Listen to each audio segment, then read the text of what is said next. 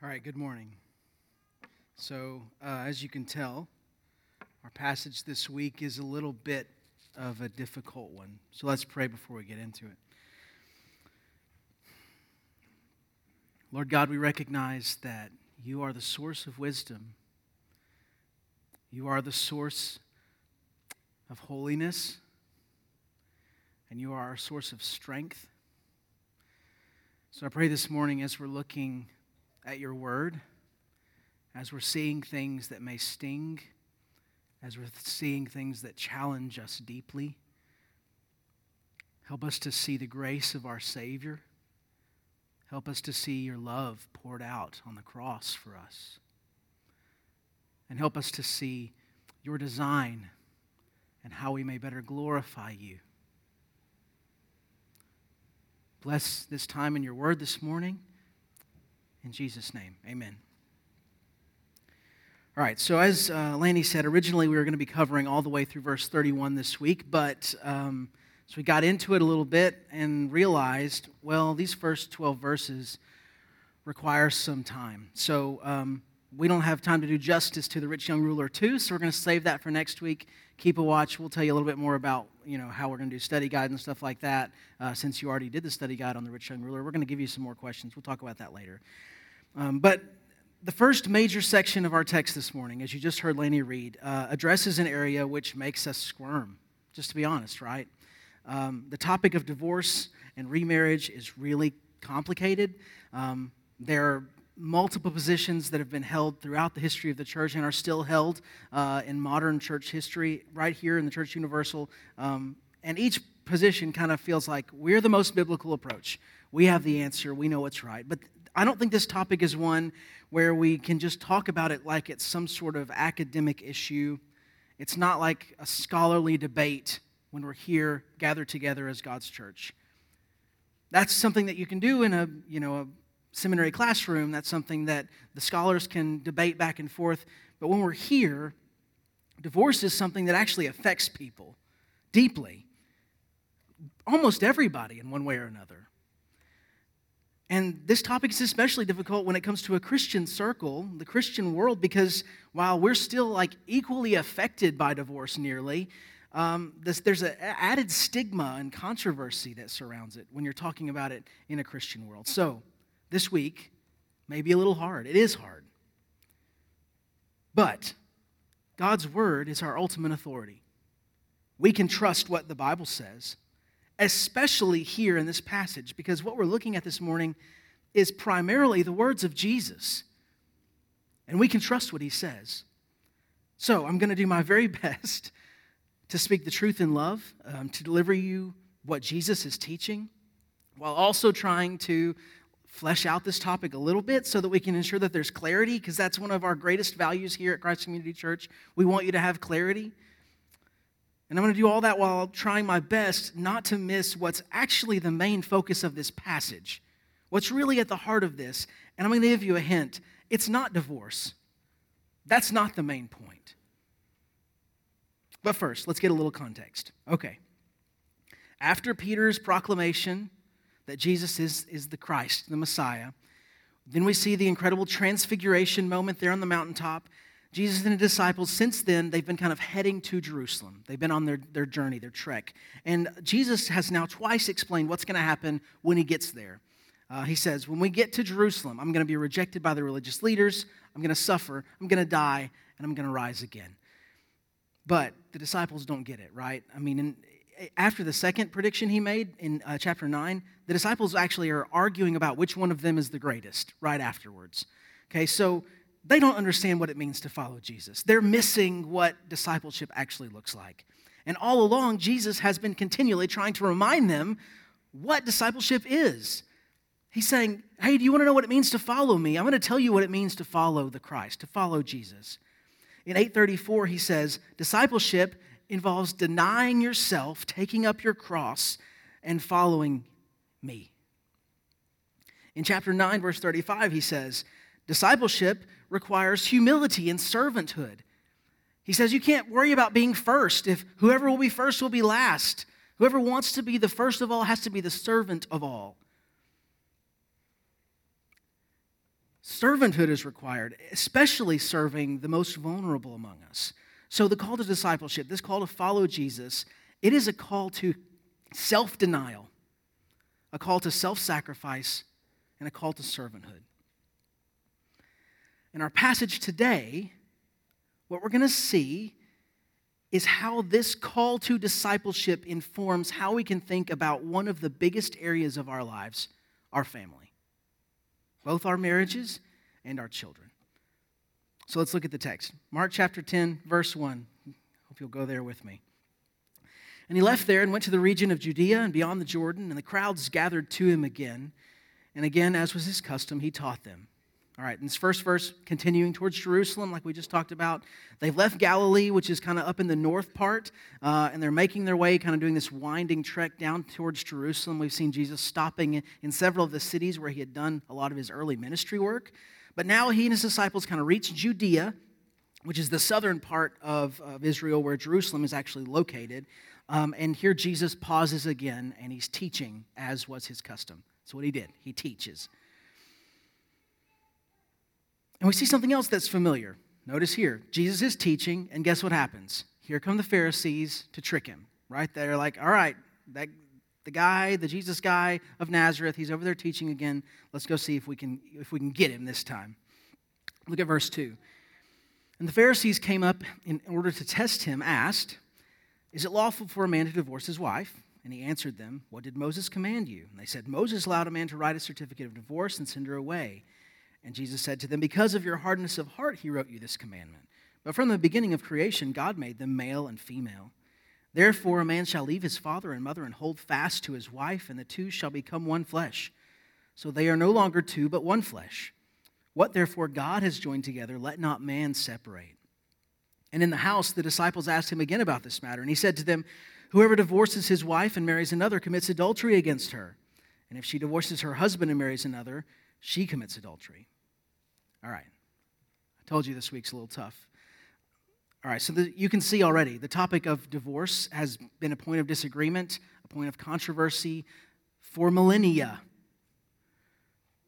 In the first century, where these, these Pharisees are coming up, there were basically like two key schools of thought. And this was mentioned in your study guide if you, uh, if you went through that.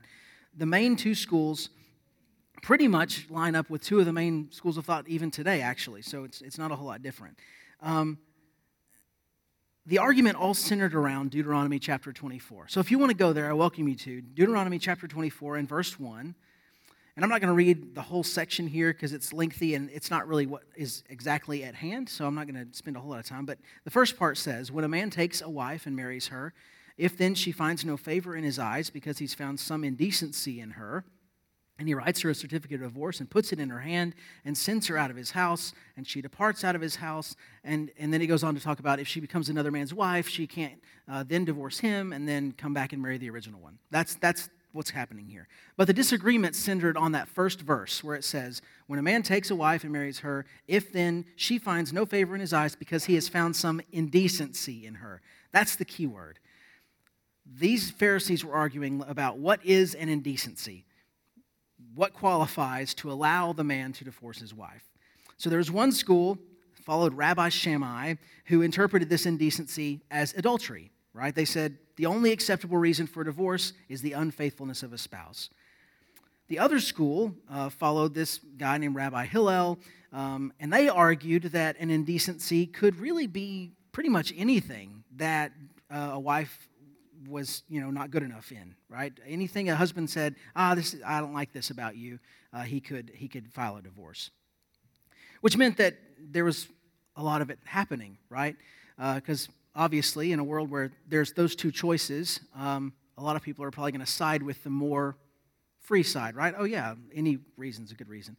Um, so what these pharisees are asking for though is not like for jesus' wisdom they're not coming to him going like, "Hey, please help us understand. We're really confused." That's not the point. They're coming to trick him. They're trying to get Jesus to pick a side so that they can leverage his answer uh, into somehow proclaiming him a false teacher, into pointing out how he's against the standard belief of the day, whatever the case might be. They're trying to, they're trying to trap him. And Jesus doesn't take the bait. As is his custom, as he loves to do, he doesn't answer their question He actually asks them a question instead. He asks them about the law of Moses. And we, we just led, read that law that he's referencing. So they say, yeah, Moses said a man can divorce his wife and send her away for an indecency. And notice they don't give their position. They don't say, we think it's this, but we think it's this. Help us decide. No, they just say, Moses allowed divorce. What do you think? And Jesus flips their question on them. He says, Well, Moses gave you that law because you're sinners.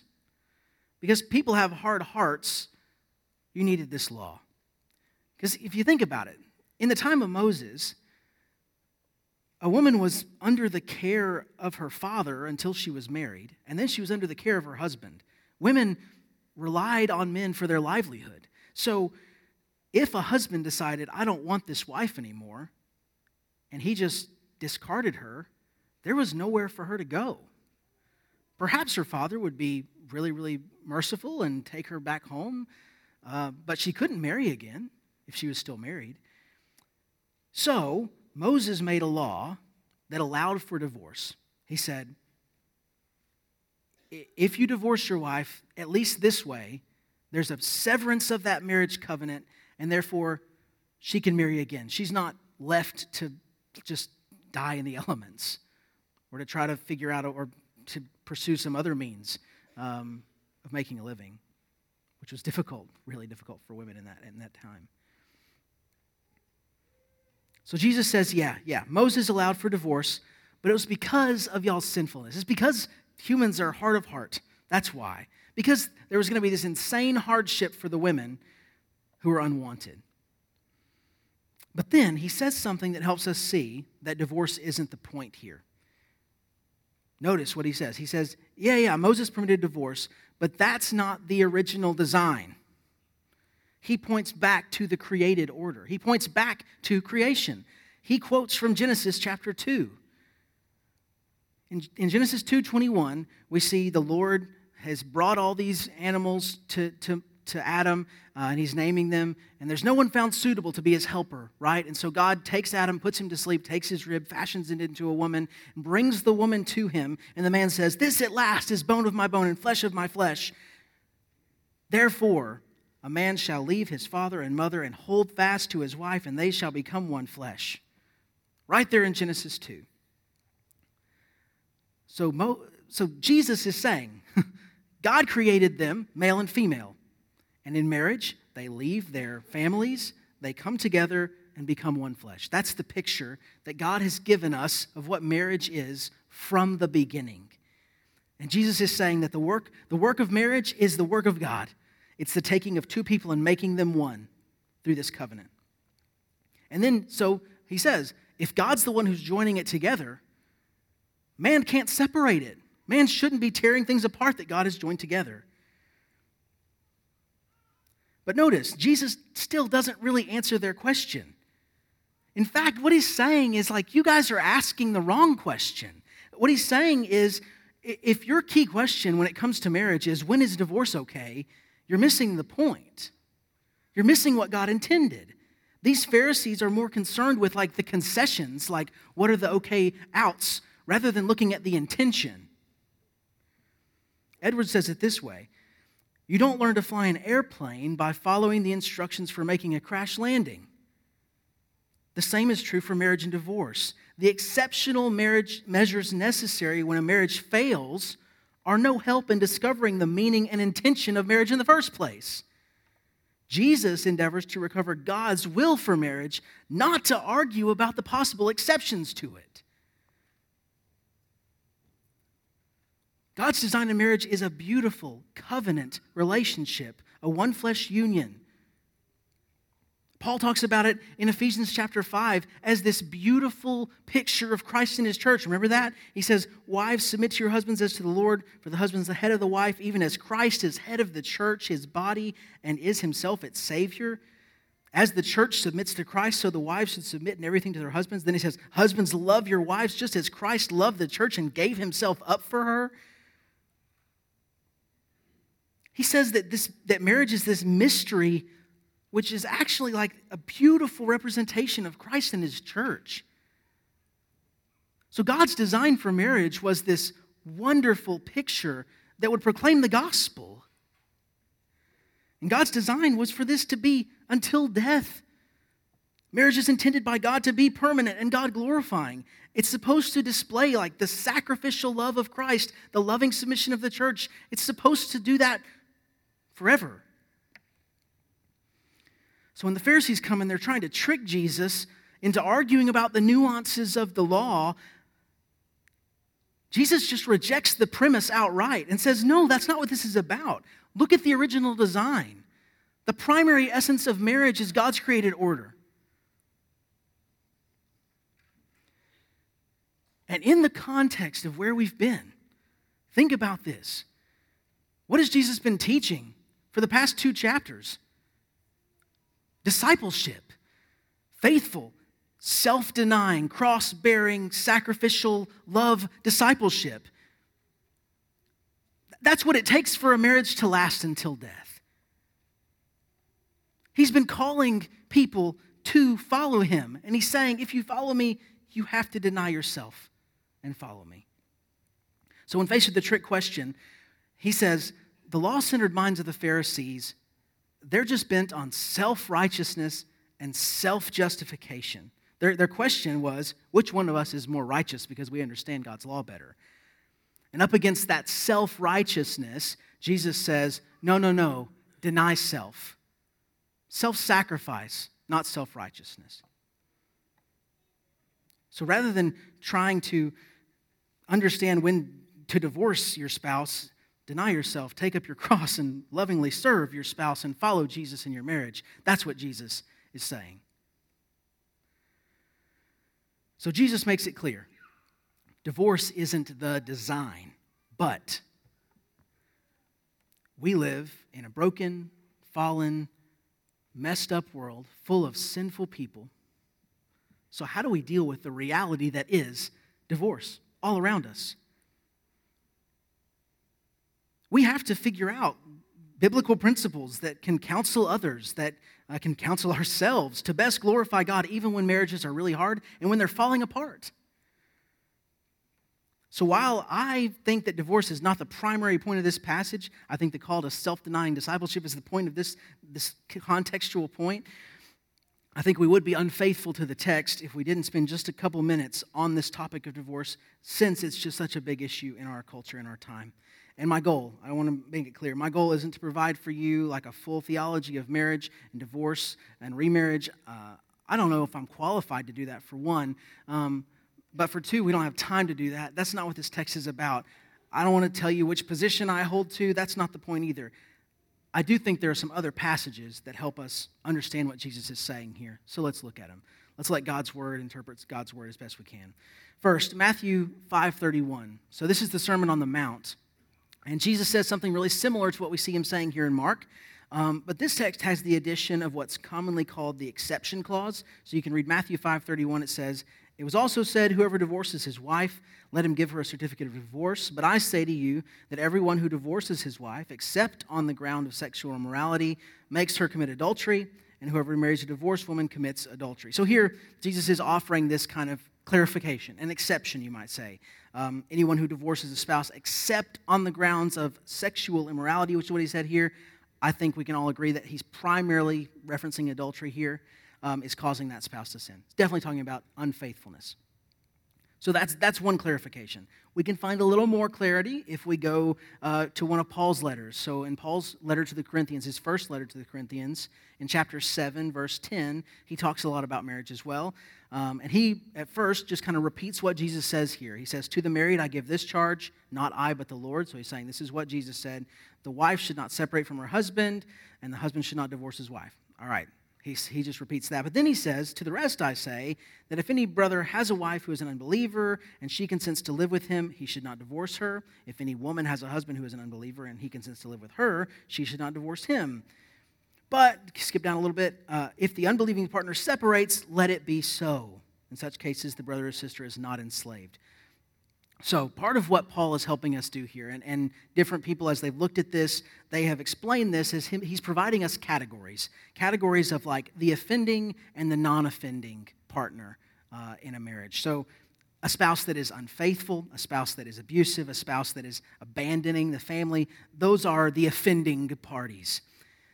And because of our sinfulness, because of our hardness of heart, there are provisions for dissolving a marriage in certain cases, especially to protect those who are the non offending parties. The one who is being sinned against. But here's the thing hear this every situation is different. Every situation requires like really wise, thoughtful application of these biblical principles.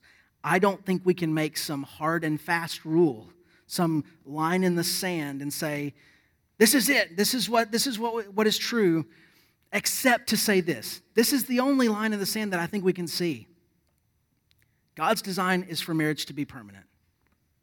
That's what Jesus says. But step back for a second. Here's the big picture. All of us are affected. All of us are affected by divorce in some way or another.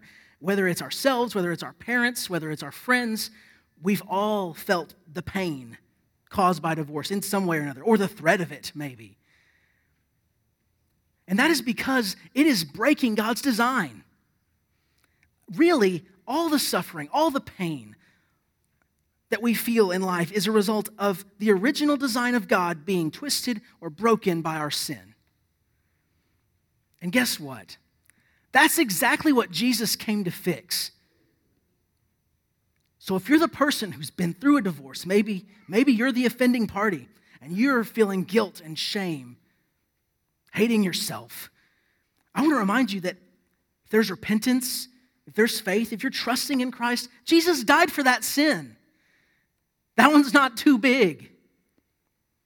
There is therefore now no condemnation for those who are in Christ Jesus. Sure, yeah, the effects are going to linger. They're still there. The past can't be changed. You can't go back and fix it. But in Jesus, there's restoration, there's newness of life, there's forgiveness, there's hope. Maybe you've been through divorce as the one who's been sinned against.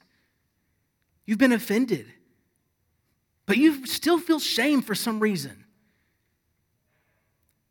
Maybe you're still like reeling from the hurt of that. You feel broken and cast aside, rejected. You feel unloved. I want to remind you that Jesus loves you. and if you're trusting in Him, He promises you healing and peace and joy and restoration. Maybe you've been on the edges of divorce, a child feeling the stress, a friend shouldering your brother or sister's burden. Remember that Jesus suffered. Jesus came to earth to hurt for us. he humbled himself to feel what you feel. He wants to comfort you, He wants to bring you peace. So trust Him. Trust that He can do it. Come to Him, rest in Him. Maybe you've been contemplating divorce. Maybe it feels like that's becoming the only option. Maybe it feels like that's the inevitable end. There's hope for restoration and peace in Christ. Hear this call this morning of, that Jesus is calling you to self denying, servant hearted discipleship. Love your spouse, seek reconciliation, connect with somebody who can counsel you in the biblical wisdom, who can show you love and direction. Or maybe, maybe you haven't been through a divorce. Maybe right now you're sitting there like the older brother, full of self righteousness, thinking, boy, I'm so much holier because I've stayed married even through these really hard things. Let me remind you that the biblical model that Jesus just painted for marriage is more than just staying together. Remember what we read in Ephesians, where Paul calls husbands to sacrificial love, to laying down their life, where he calls wives to self denying respect and submission. So you can stay married for your entire life and still be treating your spouse like trash, and that doesn't please God any more than divorce does. Whatever your past, whatever your present, Jesus has the answer for it. It's grace, it's mercy, it's unconditional self sacrificing love. His answer is the gospel. It's, his, it's himself. The answer is him. But again, divorce isn't the point of this section. Jesus is calling all of us to Christ following discipleship in every area of our lives, and that includes our marriages. The high calling of discipleship is deny self, serve others. So if you're going to follow Jesus, you have to be willing to deny yourself, to deny your self indulgence, your self love, your self pity, your self righteousness, your self justification. You have to deny yourself. That's the call to discipleship, and it's a really hard call. It's incredibly difficult, especially in the most intimate of human relationships like marriage. But oh, hear this how amazing this is. When Jesus calls us to self denying discipleship, another aspect of self that he calls us to deny is self sufficiency. Because you can't do it by yourself. I can't do it by myself. We can't do it by ourselves. If you wake up every day, every single day, with the weight of living sacrificially with your spouse fully resting on your shoulders, if you wake up every day weary of the struggle to keep your marriage held together, remember what Jesus said. Listen to this. Jesus said, Come to me, all you who are weary and burdened, and I will give you rest. Take my yoke upon you and learn from me, for I am gentle and humble in heart, and you will find rest for your souls.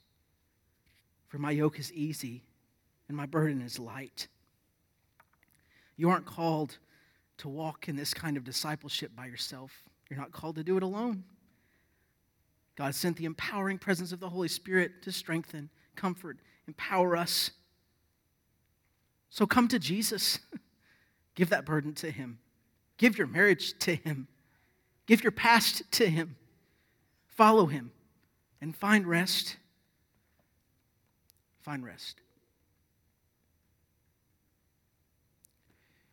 Now, with the hard stuff out of the way, let's look at verse 13. And they were bringing children to him that he might touch them, and the disciples rebuked them. But when Jesus saw it, he was indignant and said to them, let the children come to me. Do not hinder them, for to such belongs the kingdom of God. Truly I say to you, whoever does not receive the kingdom of God like a child shall not enter it. And he took them in his arms and blessed them, laying his hands on them. So we kind of move from this calling of discipleship in marriage to the call of discipleship in regards to children. And we see people bringing their children to Jesus to be blessed, and the disciples say, Hey, hey, no, stay away. They're rebuking these people. Why? Okay, little cultural information. In this time, in this culture, this place and time, children weren't really valued like they are in modern times. I mean, we can see this even up into like 1800s America, where you have infant mortality, childhood mortality. These rates are incredibly high. So children just aren't really valued in the same way uh, as they are today. Um, in some ways, today, we almost kind of take it to the point of idolatry, honestly. Um, but here's the thing if you think about it, babies don't have much to offer except their cuteness, right? I mean, they're helpless, they're weak, uh, they can't effectively contribute to the household or the society, right? They're not out there working in the fields, they're not milking the cows, they're not doing the, the stuff. They're just kind of there to consume resources, right? So until a kid came of age, which in this time would have been 12 or 13 years old, children weren't really held in high esteem. They, it wasn't, they weren't as important. So the disciples see these people bringing these little babies, that's what the Greek word there is, is, is babies, bringing these babies to Jesus to say, hey, bless my baby, lay your hands on. And they're like, whoa, whoa, whoa. Jesus is healing people and teaching about the kingdom of God. He has more important things to do. You guys back up. They, they think that, that these people bringing babies is improper but Jesus doesn't think it's improper. Jesus rebukes these disciples for their faulty view of the value of children. He says, Let the children come to me.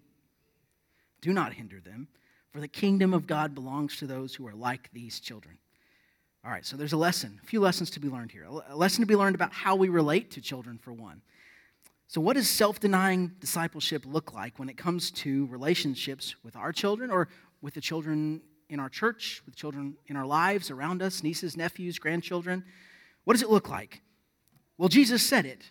What did Jesus say? He said, Let the children come to me, don't hinder them. I wonder how often we hinder children from seeing Jesus. How often do we show them a twisted picture of the gospel? A twisted picture of what it looks like to live as a Christian? How often do our marriages paint a poor picture of Christ in the church for them?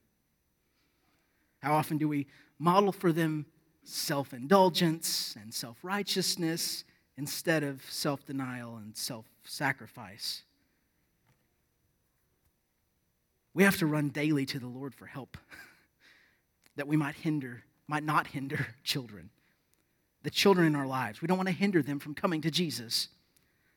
That involves teaching them the gospel, absolutely. We must teach them God's word, but it also involves not letting us get in the way of them seeing who Jesus is, of us not getting in the way of them understanding the gospel of Christ and its beautiful glory for them. And we have to trust that God, Almighty God, is powerful enough to work and bring children to Jesus despite our inconsistencies and failures. Because we're going to be inconsistent and we're going to fail. Now, note verse 15 as well, because what does Jesus say? Uh, he says that if you want to enter the kingdom of God, you must receive it like a child. What does that mean? Now, some people would point to this and say, all right, he's talking about innocence and purity, right? Children are innocent and pure, kind of eager and excited. So uh, that's what it needs. You need to be innocent and pure to enter the kingdom. Well, if that's what's necessary, then nobody's going to make it, right? We Look around. None of us are going to make it based on our innocence and purity and eagerness. So instead, I think Jesus is not pointing to the virtues that children have. I think he's more pointing to what they lack. Edwards says this Children come only as they are small, powerless, without sophistication, as the overlooked and dispossessed of society. To receive the kingdom of God as a child is to receive it as one who has no credits, no clout, no claims. A little child has absolutely nothing to bring, and whatever a child receives, he or she receives by grace on the basis of sheer neediness rather than by any merit inherent in themselves. Little children are perfect examples of disciples because only empty hands are able to be filled. So, babies are an example of discipleship for us. They rely completely on somebody else. They aren't depending on their own ability. They're crying out in humble need. We should come to our Savior like that. Crying out in humble need, empty handed, and trusting that He's going to give us what we need because He loves us. So there are these two calls here the call to model self denying discipleship for children as they grow, to help them see Jesus, to help them come to Jesus, to not hinder them, there's also the call to be a disciple who's like a child, helplessly coming to Jesus and trusting Him for everything. All right, so let's bring this kind of all together if we can. Way back when we started Mark, earlier this year, in Mark chapter 1, verse 14, the first time we see Jesus speak, he says, The time is fulfilled and the kingdom of God is at hand repent and believe the gospel. That's the call that Jesus makes. The first thing that Mark tells us that he says in his ministry is repent and believe. That's our call to repent and believe in the gospel. The gospel that Jesus came, took on flesh, lived a perfect life, suffered and died for our sins, was buried, and rose again, conquering death, sin, But when we believe, when we repent and believe, we're called then to follow him in discipleship. We're called to follow him in self denying, cross bearing, servant hearted discipleship. And that discipleship inhabits every single area of our lives. Even the most intimate, especially the most intimate of relationships like marriage and children. And what we see here is a really high calling of holiness, a really high calling of Christ likeness. And we fail. We fail. We wander off like that younger brother who thought he knew what he was doing and ended up in the pig pen eating the pig food. We fail. We're, we're bad husbands, we're bad wives, we're bad fathers and bad mothers and bad friends, bad employees, bad bosses, bad children. Huh? Yeah? We're bad disciples. We are. But the call is the same. The call is repent and believe. It's not get better, it's not do better, it's repent and believe. That's self denying discipleship. Because listen to this self denying discipleship is not trusting in yourself. It's denying yourself. It's trusting in the gospel of Jesus instead of trusting in yourself. His work saves you, not yours. His perfection saves you, not yours. His righteousness saves you, not yours. His love for his bride saves you, not yours. His love for his children saves you, not yours. Deny yourself. Come to Jesus. Follow him and find rest. That's the promise he makes us. Let's pray.